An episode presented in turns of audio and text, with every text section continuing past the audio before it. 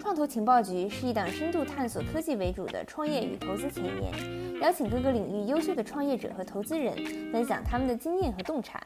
我们不仅关注商业策略，更深入了解每位嘉宾的思维方式、价值观和背后的故事，展现完整的创业旅程。Hello，大家好，欢迎来到创投情报局，我是 Crystal，我是 Misa。今天我们有幸邀请到 Charles 亲自分享他在科技、法律、创投、娱乐圈等不同领域的独到见解和宝贵经验。Charles 不仅是资深的律师，也是科技公司的联合创始人和前 VC 合伙人。他是斯坦福法学院亚太裔校友会的副主席，曾入选福布斯中国北美华人精英 TOP 六十。欢迎 Charles 老师。你好，你好，你好，大家好，嗯，对，欢迎 Charles 老师。就是呃，我觉得就是无论大家是对法律还是创投法律感兴趣，还是对未来的法律技术的融合趋势感到好奇，都不要错过今天的节目，因为我们今天请到的确实是重磅嘉宾。嗯，最近的 A I G C 发展很快，请问就是 Charles，你能分享一下，就比如说在你们行业当中看到的 A I 的创业者和投资人有什么需要注意的吧法律问题吗？对，我觉得这个是个很好的问题，因为就是其实我自己的感觉，在硅谷这么多年嘛，呃，我很多的创业者，包括投资人，其实呃往往会觉得法律是可能到一个项目很后期，可能他们才会比较关注的，但是我觉得其实。呃，硅谷我们仔细看的话，有很多的公司，甚至是很多的行业，它的生死和未来的发展是跟法律密切相关的，对吧？就比如说像呃，比如说像，比如说这个呃 A I G C 这一块儿，那么最典型的几个例子，我觉得可能直观的感受那就是版权问题，对吧？就是那像很多 A I G C 公司，因为它号称的就是我后面可以生成大量的版权作品嘛，大量的这个比如说图片啊、视频啊、音频啊，对吧？那可能就是问题。一有一个要回答的问题，就是说，那生成的这些 A I G C 它是不是有版权？如果有的话，它版权归谁，对吧？然后那这个东西也就影响到你这个公司它的商业价值到底在哪里？它是一个创作者的工具吗？还是说它可以生成所有东西之后，然后它把这些内容去变现？然后再还有就是说，呃，A I G C 你很多的东西是需要 training 的，需要 data 去 train，对吧？那么你输入的这些作品。是不是有版权？你是不是有 license，对吧？你能不能做这个事情？以及它可能会不会涉及到一些你需要获得的许可？然后再还有，如如果说你生成的东西，呃，就比如说这个平台或者说这个工具它不能控制，然后使用者把它生成很多盗版的东西怎么办呢？或者说生成呃色情的，对吧？或者是其他的一些做违法的一些内容，那么又会有什么问题？然后再还有就是，那按照现在，因为对于呃，privacy 越来越重视，对吧？那所有的这个用户的这个在用户的这个信息的收集，或者说这些数据的这个训练过程中，你怎么样去获得这个呃获得信息的过程中，能够去保护好用户的隐私，对吧？然后包括做好数据安全，这些可能都会有潜在的一些呃法律问题是需要关注的。所以我觉得在这种情况之下，嗯，所有的这些创业者也好。呃，投资人也好，其实不妨首先就刚才我说的是问了几个问题，就是这个项目它所生成的内容，它会不会有巨大的版权的风险，对吧？第二的话呢，就是说，呃，对于内容的控制上，如果你做不到，那么你是不是能够有方法能够呃做一个平台责任的这样的一个隔离，对吧？然后再还有就是说，那包括以后可能我们对于 A I G C 的这些内容，它的版权问题。呃，未来会怎么走？它去会决定这个作品的价值嘛，对吧？那这个可能你是也是需要去关注一些未来的立法动向。我觉得，因为这个是一个很前沿的一个一个一个方向嘛，所以我觉得大家肯定还是呃要保持一个第一个就是一个开放的心态。第二个的话呢，就是同时在投资的过程中，也是要跟跟行业里边比较资深的人，包括律师，对吧？包括工程师去研究和和探索，就是一个技术上的可行性。第二个的话呢，就是呃法律上可能未来存在的这样的一个法风险，或者说是一个空间，以及这样一个趋势。嗯，对，说到投资和技术上，那您的视角比较特殊，因为您在投资啊、法律、创业都做过，所以就特定的呃，sorry，所以特定到您前 VC 合伙人的身份这一个期间内，您就有什么重要的学习或体验吗？就比如说 AR，可能十几年前大家觉得投了是没有未来的，但现在大家会更看好，有没有这种类似的科技投资的 timeline 比较推荐的？我觉得是这样子。呃，因为我觉得 VC 是投的是未来，嗯，因为 VC 本身是一个风险比较大的行业，就是你比如说，in average 有个人去投出去一一十个项目或者一百个项目，你有一半可能这些项目就是会没有的，对吧？然后有一有一部分项目，比如百分之二三十的项目是能够给你带来一个一倍的回报，能够让你回到你的本金。那么你真正的在对于 VC 来说获得超超额收益的部分是那些真正的 home run，对吧？就是它。上市了，或者是它被并购了，那就这些公司它是一个获得了极大的这样一个回报的这样的一个商业模式。那这过程中呢，其实所以你投的往往就是一个科技的前沿，因为只有这些公司它可能会给你带来这样的一个超额的收益。那这个过程中，其实对于 VC 投资人来讲，其实就是在投资一个呃不是非常清晰的未来，对吧？他肯定是投未来。而且不是投，你不是现在的一个很非常清晰的一个一个一个一个故事，对吧？你可能会有很多种可能性，所以我觉得很大的几点就是，首先第一，那你肯定是要看这个赛道，它有巨大的空间，对吧？它有一个巨大的空间，有真实的应用场景，那么这个技术可能它在未来才能够有巨大的转化率嘛，也才能够产产生巨大的价值。第二的话呢，就是这个技术，你刚说的时间线，我觉得对于很多技术来说，它都是周期性的发展的。对吧？就是比如说像你刚说的 AR、VR，那么在上一个周期它火了，然后很快又变成了变成了一个泡沫，对吧？就是过火了，然后一下子它不能 deliver 大家的期待，然后又冷下来。但是随着这个技术的发展，后来又起来了，最近又又又火热一批，对吧？就是很多技术都是这样子，它就是有周期性的。所以 VC 呢，我觉得首先第一你要看清楚这个技术它的发展到了一个什么阶段，在这个阶段里面它到底能做什么事情。那在这个这个基础之上，你可能决定是不是一个好的 timing，然后包括你的整个的周期是多长，对吧？第二的话呢，就是你肯定最好是不要去追高，在它那么大的泡沫的情况之下，你去追公司的估值那么高，那么面临着比如说可能会有一个调整，整个行业可能有一个调整，那么这些公司是不是能够存活下来？对吧？我觉得这个肯定也是一样。那 VC 是要有耐心的，可能往往是在你看好它的、看好这个这个行业的发展过程中，其实你往往可能是在行业不那么热的时候，你坚定的去找一些好的项目，可能反而是更好的。我觉得第三呢，就是看人。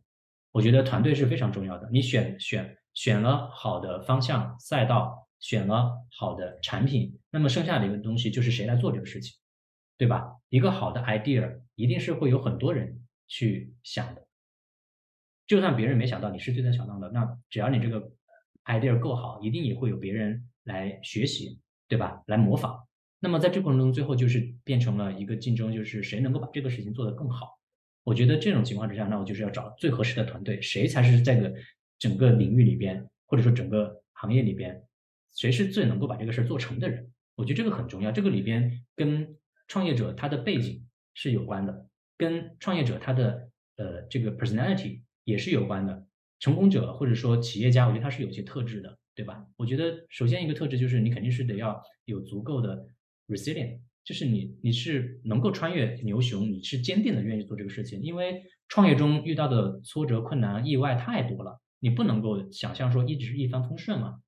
那你能够一直坚定的去做的这个事情，能够不受外界打击的影响，我觉得这个就是一个特别重要的特质。然后再就是你是不是能够团结优秀的人。跟你一起共事，你的格局是不是足够大？是不是有足够的远景？因为人肯定都不是一个人能够把所有事情做完，你永远都要去找更优秀的人来跟你合作，对吧？那更多的资源进来，大家一起把这个事情做成。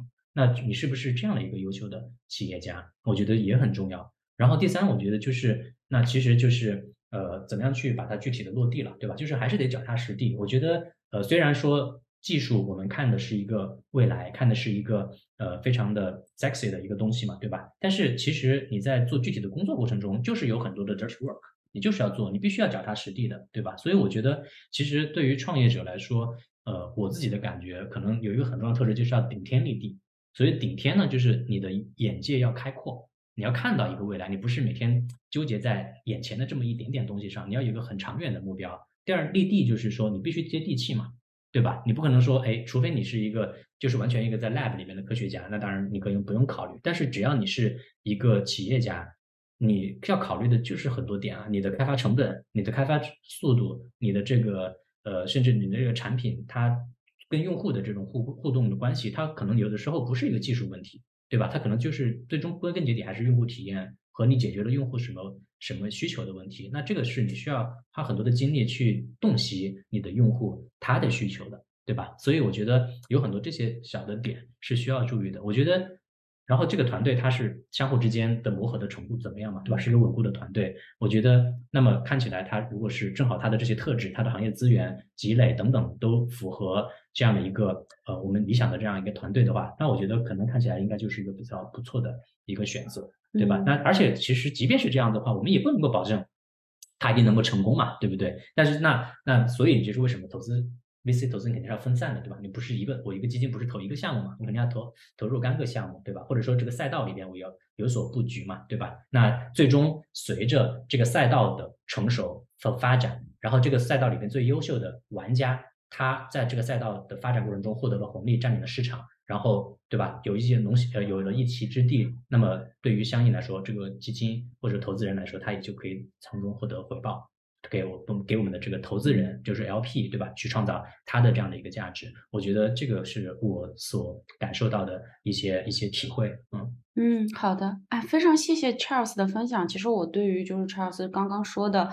呃，比如说创始人，他可能就是说，大家在社交媒体或者说别人展现的一面，都是说，哎呀，我跟这个投资人聊天，跟那个大佬吃饭。但其实创业本身是一个非常呃辛苦且艰难的事情。比如说，我知道之前 We 的创始人，对他在就是说早期自己试验产品的时候，亲自去送快递，呃，去送那个叫什么自己的生鲜，就配送到别人家里。我其实是非常认同 Charles 刚刚分享的那一点，就是说。大家就不要看表面光鲜，其实是在创业过程中有很多细节要去敲，很多 dirty works 真的要去 hand，就是要去真的去动手去做的。对，那说到初创公司，刚刚刚 Charles 是以一个投资人的身份聊到初创公司，那我们想问一下，那如何以？就是律师的视角去关心，OK，初创企业还是比较成熟的企业都会关心的，呃，IP 知识产权之类的问题。你有什么，比如说在这个领域工作的时候，有一些经验和故事，还有建议可以分享给广大创业者们吗？嗯，我觉得这个是，呃，其实某种意义上来说是湾区的一个特点，就是湾区，我觉得之所以硅谷能够发展起来，呃，除了我们有很多优秀的这个创业者、工程师之外，然后也有很多投资人，对吧？但是光这两个生态，其实它足本身不足以完全的这个发展成现在这个样子。我觉得还是除此之外，其实还有很多的优秀的专业人士在背后支持，对吧？其中一个部分就是包括律师。我觉得硅谷，硅谷其实一九二几年这个 Palo Alto 的律师就是几十位。那随着这个发，随着硅谷的发展，这边的律师现在对吧？几千上万，肯定中湾区是有的。那那为什么？呃，律师会发展这么多，原因是因为法律需求有这么多。那为什么法律需求有这么多？其实也是因为它的经济呀，这些公司的发展有这么多，对吧？那么我觉得，尤其在不管是美国吧，其实任何国家，呃，公司也好，创业也好，是离不开法律的，因为你肯定要解决的问题，比如说，那首先第一，你公司怎么成立，对吧？注册在哪儿？以什么样的形式注册？第二的话，你就是这个创始人之间的关系，对吧？怎么样？这个公司是怎么治理的？然后再还包括你。员工啊，是吧？劳动法呀，然后还有刚才像呃 Misa 提到的，那就是你的 IP 嘛。因为我们这边主要是科技公司，那么科技公司你最宝贵的是什么？其实还是你这个公司的一些这些知识产权，对吧？你的软件，你的这个行业的 know how，你的你的这些呃商业的秘密，对吧？这些东西其实是你的最核心的一个竞争力和一个护城河。那么你怎么样去处理好这些东西？我觉得是很重要的。那么呃，其实像我觉得。呃，大家在这边的话呢，有很多的机会。对于创业者来说，其实有很多机会可以找到律师去，呃，跟专门那种愿意扶持这个 startup 的律师。其实像包括我，我就是非常愿意跟这个创业者一起来合作。因为当看到一个好的呃故事，一个好的呃想法，一个好的团队的话，你是想要。呃，支持他，你是想要跟他成为一份子，去帮助这个企业去成长，去看到他的成功的，对吧？那么我觉得在这个过程中，律师是可以帮你做很多保驾护航的呃工作的。呃，其实我觉得像嗯，以前我其实我原来在斯坦福的时候，我教我这个 VC 的一个课的老师，那他就是原来这个苹果的律师啊，就是苹果在做成立的时候，乔布斯就是找的他做的公司的设立。然后当时当时苹果是付不起钱的，你知道吗？然后呃，乔布斯就说：“那我可以给你一笔苹果的股票，非常多。”然后然后那位律师拒绝了。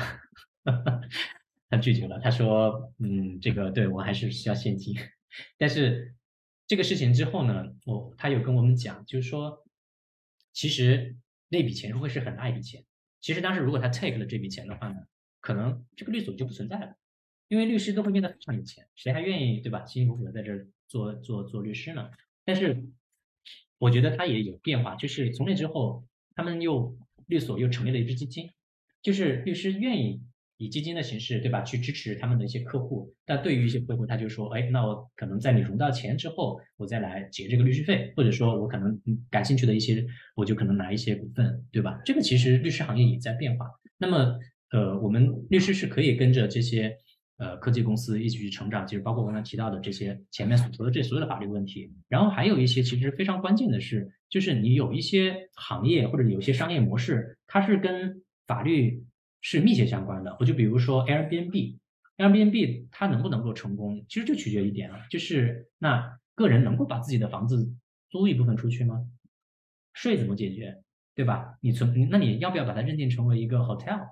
那它对于客户之间的关系要以什么样的这个责任的标准去界定，对吧？再还有像 Uber，也是典型的 Uber，那它之所以能成是那跟取决也很取决一个前提就是。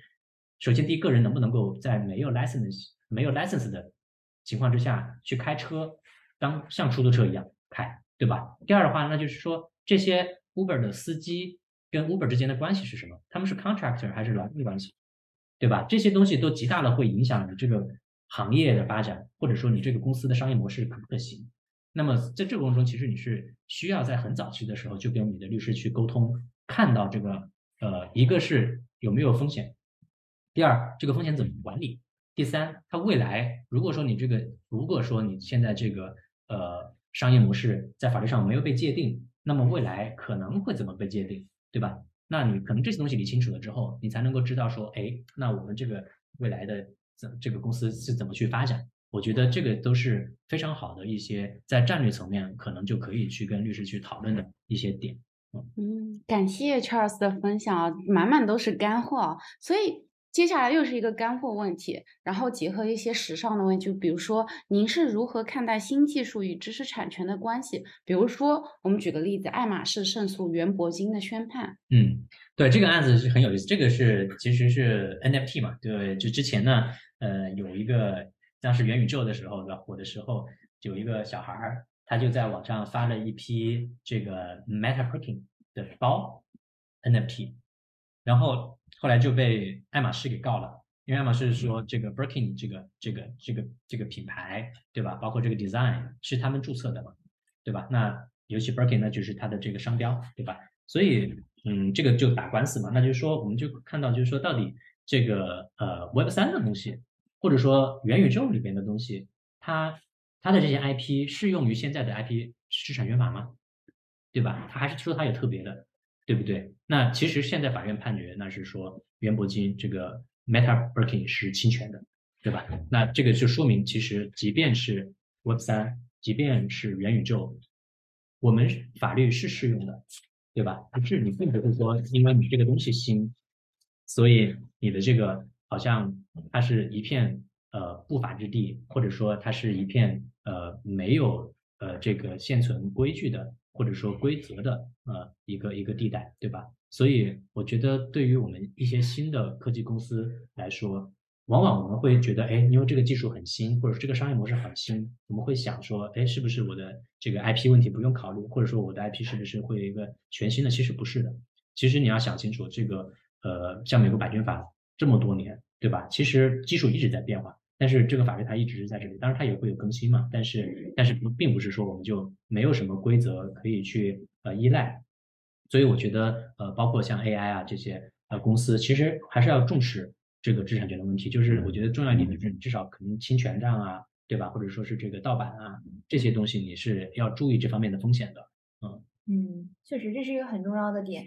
就我也有听过对音乐的版权上，比如说这七个音前六个一样，就最后一个不一样，然后最后美国法院判的是不侵权。那我们说到 ChatGPT 写出的文章，像这种版权到底是归 GPT 还是归出 prompt 的人，还是是归用到的 input 那些人？对你问的这个就特别的好，这个其实是一个很大的问题，现在就是现实存在的问题。这是个很这而且这是一个。这个我就是百万美金的问题啊，对吧？就是 可能很多公司的生死存亡就是就是搞清楚这个问题。是的，因为这个其实是个很有意思，就是说，其实说白了就是 ChatGPT 也好，或者说其他的模型嘛，对吧？就是其实就是 AI 写出来的东西到底归谁，对吧？AI 写出的东西有没有版权？我觉得这个问题是可以拆分成几个层面的。首先，这这个东西我可以从讲一个眼前的很有意思的一个案子啊，就是就是我们旧金山这儿发生的一个事儿。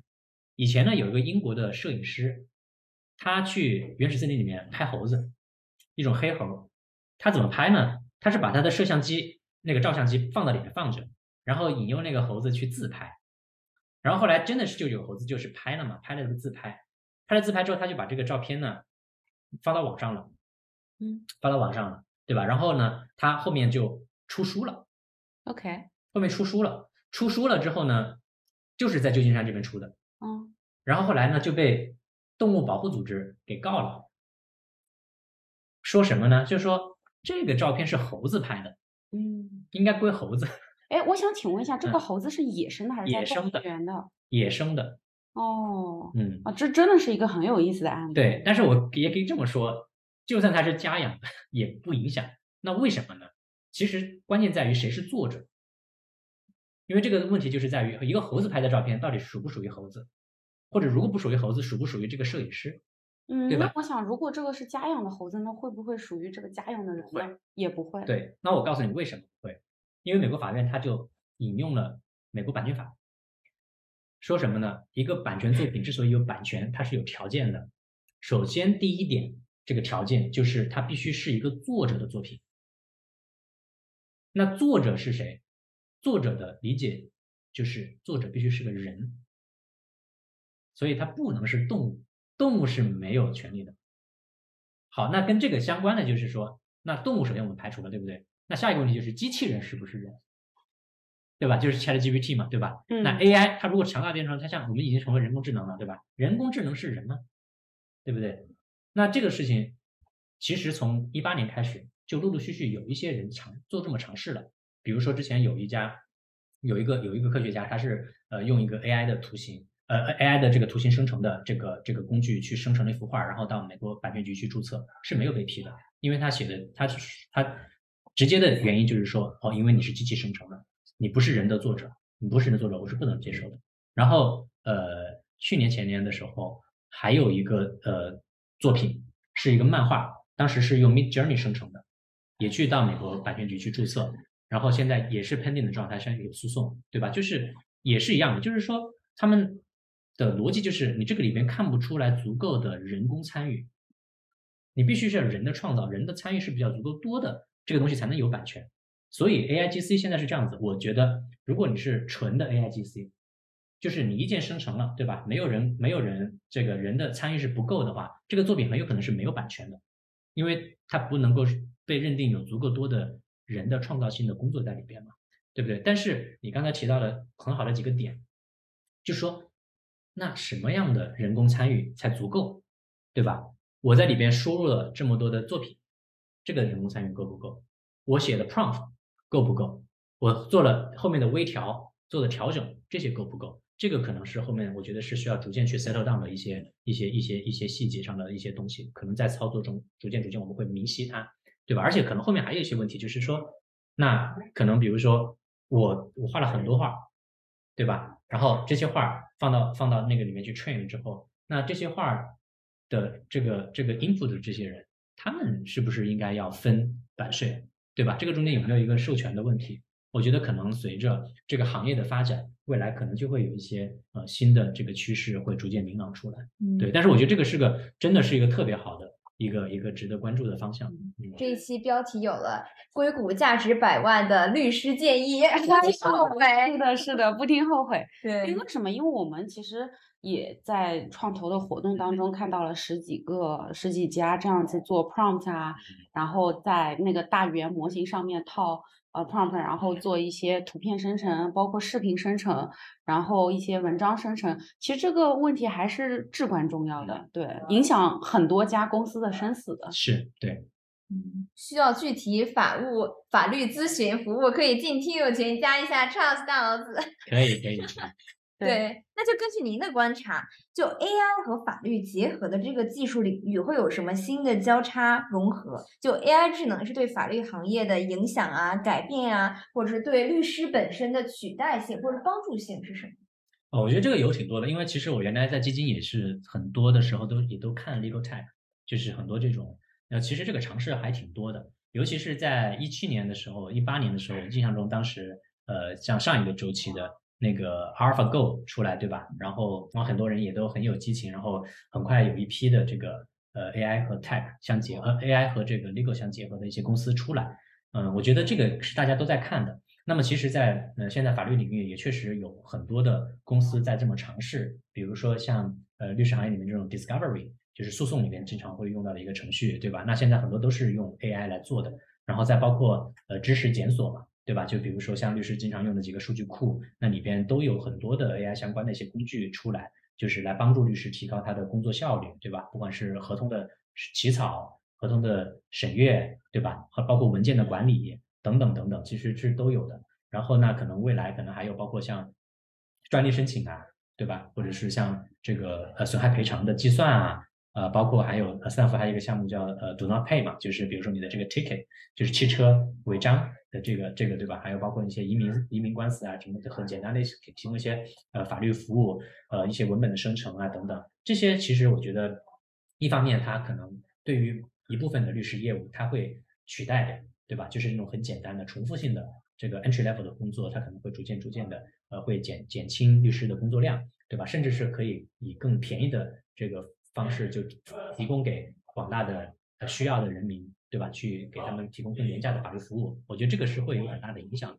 然后还有一些呢，就是可能它会呃对于律所本身可能也会产生一些新的呃合作模式，对吧？因为比如像美国，美国一般是按小时收费嘛，对吧？那么随着这个技术的逐渐的提升，可能有没有可能未来这个美国的呃律所有一些计费方式可能就发生变化，对吧？因为可能你科技的含量越来越高，律师的他最关键的创造性的地方，可能不是在于他那长时间的工作，对吧？可能在于他的呃这个经验、他的创造性的这个部分，对吧？那么这些东西你怎么样去呃判断它的 value，对吧？我觉得这个可能对于整个行业还是会有挺多的影响的。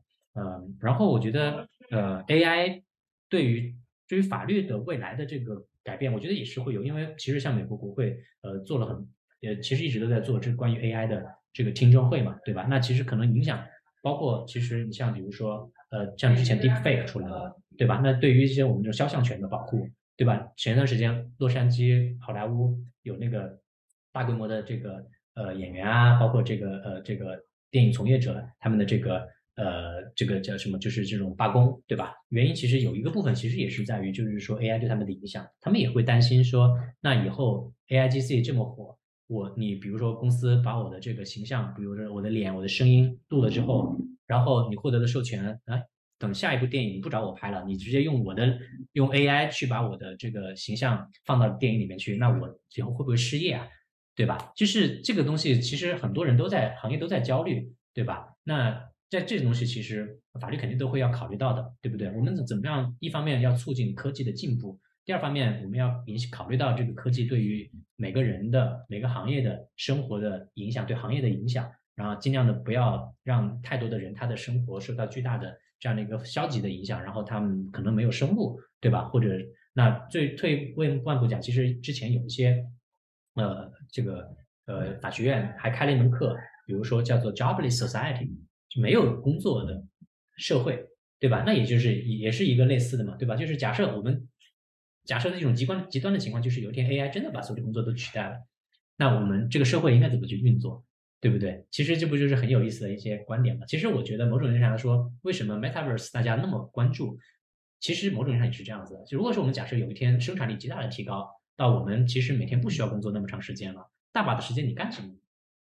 对不对？那你可能是不是就会涉及到大量的内容的消费，对吧？或者说是其他的娱乐，或者说是精神上的这样的一种追求？其实这个里边包括游戏，对吧？其实我觉得可能跟大家对于这样的一个未来的世界的一个畅想是有关的。再还有就是，比如说像可能还有跟 AI 本身相关的一些，那比如说 AI 它以后这种 agent 越来越多了，AI agent 代替你签的合同，算合同吗？对吧？如果是一个自动驾驶的车把人给撞了，谁承担责任？对吧？我觉得这些东西可能未来都会是需要一些呃法律上的一些界定，才能够给大家一个非常清晰的一个一个在那样一个 AI 的世界里边，对吧？它的这样的一个生活方式和和这样的一个规则。那讲到这个潜在影响。我听说，就是说，我们也来一个行业大揭秘啊，因为 Charles 是个律师嘛，知道很多行业里面大家可能就是大多数人不知道的秘密，因为可能他们也没有刻意隐瞒，只不过就是说选择没有向大众披露。比如说，当时谷歌因为盗版的事情差点破产，是怎么回事？哦，这个是这样，这个其实当时呢，这是谷歌的谷歌图书这个产品，这个产品呢，这个是一个很有很有名的案的，其实，嗯。就谷歌呢，之前呃若干年以前，我不知道你有没有关注过，就是它有个产品叫 Google Google Books，对吧？其实现在还有，其实现在还能看到 Google Books 呢。呃，这个这个这个这个东西怎么来的呢？其实就是当时呃他们两位创始人嘛，对吧？然后就讨论说，哎，我们有没有可能把世界上所有的书都复印，然后发到 Google 上？然后他们就想说，那我们看看这个事情可不可行吧？于是就。拿着手机拍了一本书，算了一下时间，几分钟，然后再又研究了一下，说，哎，全世界有多少本书啊？一看，他们一算，觉得这个事儿还真是可行的，于是就开始干了，对吧？就开始就找了一些图书馆去跟他们合作，然后就进去这个复印他们的书嘛，然后这些书慢慢的也都上架在 Google Book 里边，你就可以去看。后来呢，这个就引起了一个问题，因为其实。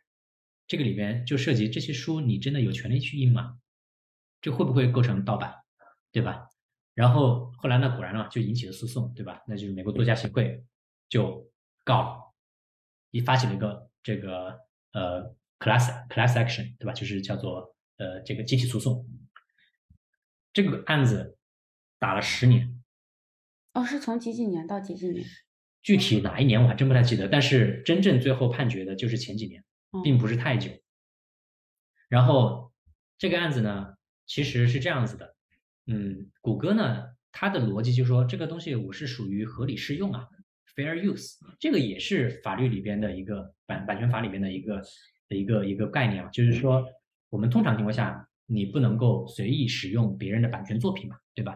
但是在特定的情况之下，比如说用于教育啊，对吧？或者是呃文艺欣赏啊，就是这种批评啊，对吧？等等这种有一些小规模的几个特例，那么是可以是合理使用，就是你在这种情况之下你可以用这个东西。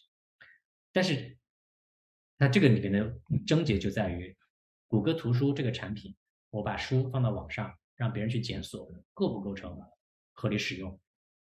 这个官司打了一段时间之后呢？达到一个达到一个阶段，最后就形成了一个 settlement，就是他们跟作家协会，国跟作家协会之间就达成了一个协议，说行吧，那我们就双方不打了，我们就我们就和解吧，就赔一笔钱，对吧？作家协会的目的是不是应该就是想要要钱？当然，对对对。好，这个钱不多。我的印象中是一个亿美金还是十个亿美金，我不有点，我现在不太记太清楚了。但是就是一笔钱，one time thing，对吧？这个事情如果成了的话，对谷歌来说巨大的成就啊，因为相当于它以这么一个一个一个价格就获得了这么多的一个一个数据，并且是一个它相当于当时是跟比如说跟它的一些竞争对手，像微软啊，或者说其他的公司来说，它就有一个巨大的一个一个一个资产在手上了嘛，对吧？这么多书的这个这个这个扫描，所以这个 settlement 像微软他们就是反对的，嗯。对吧？那因为行业里边大家都会去就表达自己的态度嘛，呃，然后呢，这个微软的看法应该就是不能让谷歌这么轻易的就对，当然就就对吧？就肯定是要反对，拿到了的对，好，然后呢，这个律师，呃，这个法官，他是有权利对这个 settlement 做一个决定的，因为这个是 class action，它不是一般的诉讼，因为它代表公共利益，所以是需要法官的同意。结果呢，法官就不同意这个，就不同意他们这 set settle，他们就觉得这个权利的处置太简单了。结果这个诉讼就继续打，一直打了十年，打到了最高法院。那最后呢，最高法院就判决谷歌胜诉了，就说这个行为是合理使用。所以这个事情其实在整个知识产权界，在版权法界是有很大的一个影响的。这个其实对于很多的科技公司后来，对吧？它可能能做什么，不能做什么，就那就有一个很大的一个一个一个指导的方向，或者说他们清晰的知道我应该怎么做。包括但是亚马逊也有试阅读，是类似的，对吧？对但是你要想，试阅读也好，包括现在，其实谷歌图书是在这个过程中，它赢了也不是说按照它原来那个方式赢的，它的产品也做了很多的修正。比如说最开始是全文阅读、全文扫描，那你现在不可能了嘛，对吧？现在基本上都是给你看一定的页数，对吧？你可以相相应的阅阅读少量的这个这个这个部分。第二的话呢，就是说，你看你注意的话，就会发现它每一个 book 旁边就会有 link 到，比如说本地的 library，本地的图书馆，对吧？你在哪里去借阅这本书？然后包括它就会有这种 Amazon 的链接，对吧？就是你知道这个书可以去哪里买。为什么会有这样的一些设计？跟它原来最开始的差别变化，也就是在于这个量，就是让你要不断的去让你的这个产品符合合理使用的定义，对吧？让你的这个东西看起来它是要合理的、合法的，对吧？就是这样的有形成了一个利益的平衡嘛。嗯，对。那我还听 Charles 说啊，就是 Meta 第一张 check 是有对赌协议的。我其实知道对赌在国内的投资圈挺常见的，所以就是说那个时候，就比如说二十年前，在北美的创投圈，就对赌对 Meta 或者说对当时的扎克伯格来说意味着什么？你能分享一下吗？对，这个是这样，这个这个也是很有意思，因为呃，扎克伯格当时 Facebook 是叫东在东部在东部做的，对吧？东部当时他其实也有东部的投资人。但是后来他们又搬到了这个硅谷这边来嘛，然后到硅谷这边来呢，他就首先认识了那个一个一个一个哥们儿啊，这哥们儿呃是是谁呢？就是原来 Napster 的创始人，Napster 的 CEO。Napster 这个公司也很有意思，这个以前我不知道你有没有了解过，这个公司是很早做 MP3 的这个 P2P 的 sharing 的，就是这个点对点的分享，就是大家比如说你你有十首歌。对吧？我有十首歌，我们都把它传到服务器里面去，然后我就可以去听你的歌了，我就下载你的歌了，你可以下载我的歌了，对吧？我们俩不就现在变成了可以听二十首歌了吗？对吧？那它是这么一个商业模式，这公司后来没做了，就是因为知识产权，就是很典型的例子啊。我你买的专辑，你买的 MP3 是让你自己听的，对吧？你能够分享出去吗？对吧？当时那法院就觉这个这个其实是一个很大的一个法律风险嘛，对吧？对于这个公司来说，那对吧？那如果这个这个是 构成构成侵权、构成盗版的话，那么对于公司来说是一个很大的法律风险。所以这个公司后来也没有做下去，Napster 后来没有做下去。这个跟谷歌刚才那个正截然相反，对吧？就是 就很有意思。为什么我说有的时候法律问题可能决定了一个公司的生死？其实 Napster 就是也是一个很好的例子。那 Napster 的合伙人的这个 CEO 呢，正好就出来了。对吧？然后就跟扎克伯格认识了，然后扎克他他就通过通过呃这个 CEO 后面就又认识了这边的呃就是 Reid Hoffman，就是领英的创始人。领英的创始人当时是一直就在想要对 social network 很感兴趣，所以他自己也做了一些创业嘛，对吧？然后但是当时已经做领英了，所以他就觉得这个项目他投不合适。因为他作为领英的对吧 CEO 去投另外一个 social network，他觉得好像有问题，所以他就把扎克伯格介绍给了谁呢？就是给了 Peter Thiel。哦，对，对不对？那所以他这个时候就找 Peter Thiel 去融资，这个相当于他搬到湾区来的第一张 check，对吧？第一个投资人。呃，当时呢，Peter Thiel 对这个公司还是挺感兴趣的，觉得很好，要投。但是双方就有一个东西相持不下，是什么呢？其实是估值，嗯，对吧？很合理嘛，很合理人想要多要一点钱，对估值拉的高一点，但投资人就说，哎呀，现在就我想给你投钱，你还不给我一点，对不对？对投资人优惠对，结果两个人就僵持在这儿了。僵持在这儿怎么办呢？这个时候是律师，是 Peter Thiel 的律师提出来说，有个很简单的办法，这个时候就引进了对赌。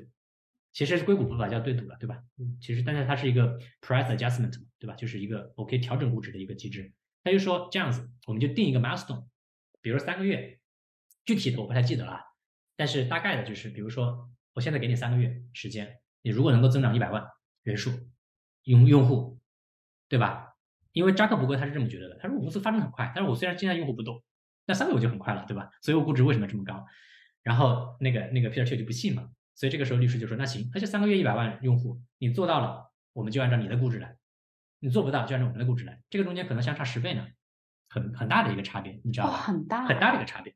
然后呢，这个时候这个呃，这个双方就同意了，就觉得行啊，那这个是 deal breaker 已经解决了嘛，对吧？就那就那就按这么来。那就是见到兔子在撒鹰嘛。是的，就这样子。然后呢，有次有意思的是在后边儿，你听我讲，Facebook 发展非常快，到第三个月的时候，almost 接近了那个 milestone，基本上就快实现了，但是没有实现，差那么一点点儿，可能就差个几万、十万。类似的。嗯，然后他就把这个数据给给给 Peter Thiel 看嘛，就说确实没有实现。Peter Thiel 看了之后说：“哇塞，你们可以做成这个样子啊！别说了，就按照你的估值来，我不要求调估值。”他就所以他是按照他是按照 扎克伯格定的估值进去的。那那说明其实 Peter Thiel 人还挺好，因为于情于理的话，感情上可能就是说按照扎克伯格的估值比较好，但是如果真的讲道理的话，其实说如果 Peter Thiel 那个时候一定要说 OK，你就按照我的估值来，扎克伯格也是没法说什么的。当然了，但是这个地方你就想嘛，那就是说这个里边有可能很多种因素，对吧？有可能是 Peter Thiel 他就是对于这种创业者的，或者说对这个公司的 exciting，他觉得对吧？这个太伟大了，我我要支持他，对吧？我不是计较这个一一城一地的得失等等，对吧？这也有可不是一城一地啊，这也是是很多 多少倍我其实不太记得了，但是我我的意思就是说，它中间有个很大的一个 gap，其实，嗯，但确实对于对于 Peter Thiel 来说，这是一个很大的利的失去，就是放弃，对吧？但是某种意义上说，他可能也有可能还是，比如说他获得了一个在行业里面的美名，对吧？大家都知道，哇，你跟他合作，对吧？会是什么样的那种？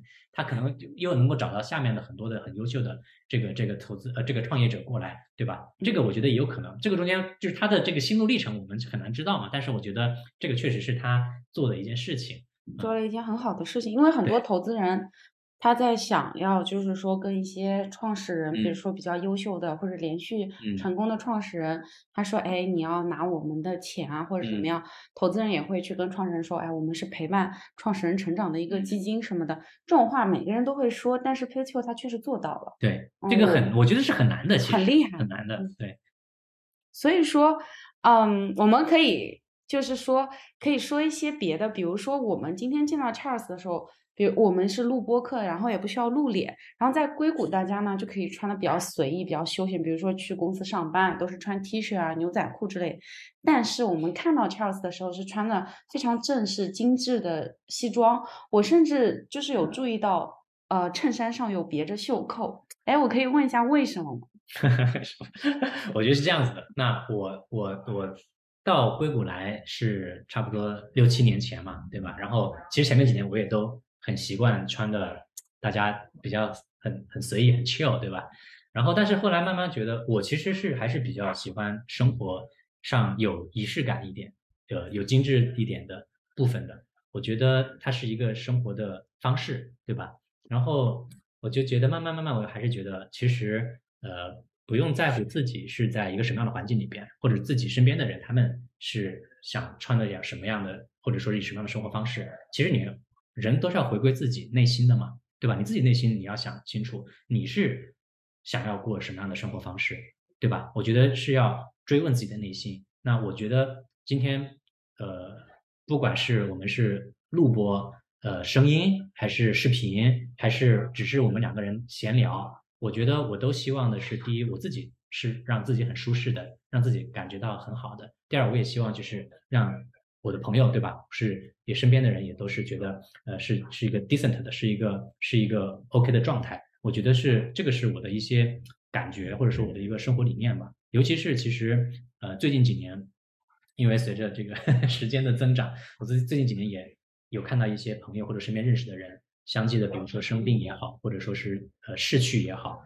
呃，尤其是疫情期间更是，对吧？所以也让我对于生活、对于生命有很多的关照和反思吧。我自己的感觉就是，以前其实往往很多大家呃关注的是结果嘛，关注的是，哎，我经过了十年，经过了多少年或者多少天，我奋斗出来了一个什么结果，对吧？对于这个过程，反而可能这过程中大家好像觉得，哎，我要快点做，或者说我不要在乎这些东西，然后我应该怎么样去把那个事情做成什么样子。呃，我现在慢慢慢反而反而感觉到，其实结果可能是最不重要的一个东西，因为结果是你的过程最后自然而然生成的一个一个附属品，对吧？其实你也很难去把握它，因为这个过程中可能有很多其他的外在的影响，比如说缘分，对吧？比如说其他的这个呃外部的趋势等等，呃，它是你并不能够百分之百去预见或者是控制的，但是。你也不能拥有，因为其实如果你有一天离开了，你会发现你带不走这些东西的。你的一个创业成功了，赚了一千万、一个亿、十个亿，你能带走吗？你带不走的，对不对？那你能带走的是什么呢？你能带走的是你的经验，是你的经历，是你的每一天，它是真实存在的。它在你的每一个生命每一天里边，对吧？你是不是过得好？你是不是过了你自己？你是不是活出了一个精彩的你自己？是不是活出了一个？你在今天就走，你丝毫不会后悔的自己，我觉得这个才是很重要的。所以我就觉得人是应该要，一定要在当下非常的 focus 在当下，要让自己的每一天不要你不要去，不要太仓促，不要太将就，对吧？不要太觉得嗯没关系，我可以有未来的一个什么，你一定要让当下的每一天把它都过得非常非常的好，要让自己享受这样一个过程。在这个过程中，你做好自己，然后做到让自己觉得无愧于心，对吧？如果就是创业者的话，你要对得起你的顾客，对得起你的员工、你的合伙人，对得起你的投资人，对吧？那最后那个结果，我相信他会是好，我相信他肯定是会好的，对吧？因为你种了善因嘛，一定会有善果的。对，那至于说有的时候可能其他东西我不可控，但是我觉得在这个过程中，所有的人都会觉得，嗯，我们一起做了一件什么事情，对吧？嗯，对，我觉得 Charles 分享这些。还非常就是说有一些哲学思维，因为我我看过一本书叫《当下的力量》，它就是强调就是说，呃，过去不是你的，未来也不是你的，只有今天，只有这一刻，呃，每一个 moments 才是你的。就是说，我也推荐给大家去看一看，叫《当下的力量》。嗯，然后说说说到这个，就是说我们可能就是说也不聊一些那种比较商业的问题，我们也可以聊一些比较有趣的问题。比如说 Charles，我们知道他是一个非常有才华的呃律师、法学家，因为为什么他除了帮基金和一些 startup、一些创业公司就是做法律顾问，他现在也在帮娱乐产业，比如说娱乐行业做一些呃顾问，然后做一些案子。所以说，比如说呃，我们知道。就是前段时间，Taylor Swift 把所有的歌都重新录了一遍，这是为什么呢？啊，这个这种八卦其实挺多的，但是具体这个就是很有意思，就是其实这样子的，就是呃，他原来的唱片，他原来这个唱唱片的这个版权呢是在呃上一家公司嘛，对吧？然后后来呢，这家公司这个版权，这个这个整一套版权是被另一家公司买了，owner 呢其实就是他前男友，所以呢，这个 Taylor Swift 觉得很膈应，对吧？然后就把整个作品又重新录了一遍，然后那其实这个里边就是，然后他也跟他的这个粉丝说嘛，对吧？我歌还是原来的歌，但是我重新录了，那那你们要听就听新的这个版本，对吧？那当然剩下的粉丝也都支持这个，对吧？就是其实就是这么一个一个一个很小的故事。其实我们有的时候看到行业就是版权的这个行业里边有很多这种很有意思的事儿，对。然后还有就是包括其实很简单例子，我举像为什么很多的这个明星。其实，哎，怎么样？为什么他用就是用的是这个公司的艺名，对吧？对啊，那也是啊，也就是很有很有意思啊。就是除了有的时候可能，比如说这个呃公司的这个老板可能给你算了一下，对吧？或者或者是或者是大家觉得名字好之外，那有的时候其实也跟版权会有关啊，对吧？就是因为你这个艺人他是很难控制的，对吧？就是行业里面有一个说法叫做这个流水的艺人，铁打的版权。版权你是能够在公司手上真的是个资产的，艺人人都是很难控制的，人都是对吧？他真的红了之后，他要走，你你怎么的？你怎么办？对吧？还有一个艺术家，他们可能思考问题的方式就是说，也是常人很难追得上的。是，所以有的时候，那对于版权方，他可能就要想说，哎，我怎么尽量的能够把这些 IP 留在自己手上？怎么样？打造一些我能够的，对吧？其实呢，可能艺名其实就是其中一种方式，对吧？然后还有很多了，这个这个这个行业里面确实很有意思啊。是，那我们知道 Charles 他说他在做一些娱乐行业的法律顾问啊什么的，他也会经常飞去洛杉矶。就比如说像我们知道，就是说大家办一些活动啊，或者说在忙完很多工作之后，会请大家开个 party。你对比就是说，呃，硅谷和洛杉矶，呃，他们的 party，你觉得有什么区别吗？我觉得还是挺对，还是很很很不一样，很有意思。我觉得硅谷这边我们都基本上工程师对吧，投资人、创业者。基本上我们就是经常在一起嘛，对吧？所以其实 party 也像是在上班。对，party 是啊，party 就是去 social 嘛，你就去找案子，对吧？你去找合伙人，去找客户嘛。然后大家一人拿一杯水，拿拿个盘子在那儿弄点吃的，对吧？然后对吧？有时候有个烤全羊，开心的不得了。然后最终你聊的还是对吧？大家怎么样去弄弄弄点事情嘛，搞事情嘛，对吧？还是这个，我觉得这是很 typical 硅谷的 party，对吧？然后在洛杉矶，我觉得大家就会想很多的。点子对吧？就是比如说呢，纯粹就是为了玩，而且玩的要开心。我觉得不光玩的开心，就是当然有时候也会是行业里面的大家一起来，对吧？凑一下，很肯定会聊一些事情。但是整个过程他可能会想，比如说，哎，今天来了哪些小明星啊，对吧？有什么好的 DJ 啊在这儿啊？然后可能吃的喝的相对 fancy 一点嘛。然后我们当时在好莱坞，我们还办过一次 party，就是还做了一个鬼屋，对吧？大家你还可以进来体验鬼屋，对吧？里面而且还是还是 VR 的，就是沉浸式的。我们还找了演员。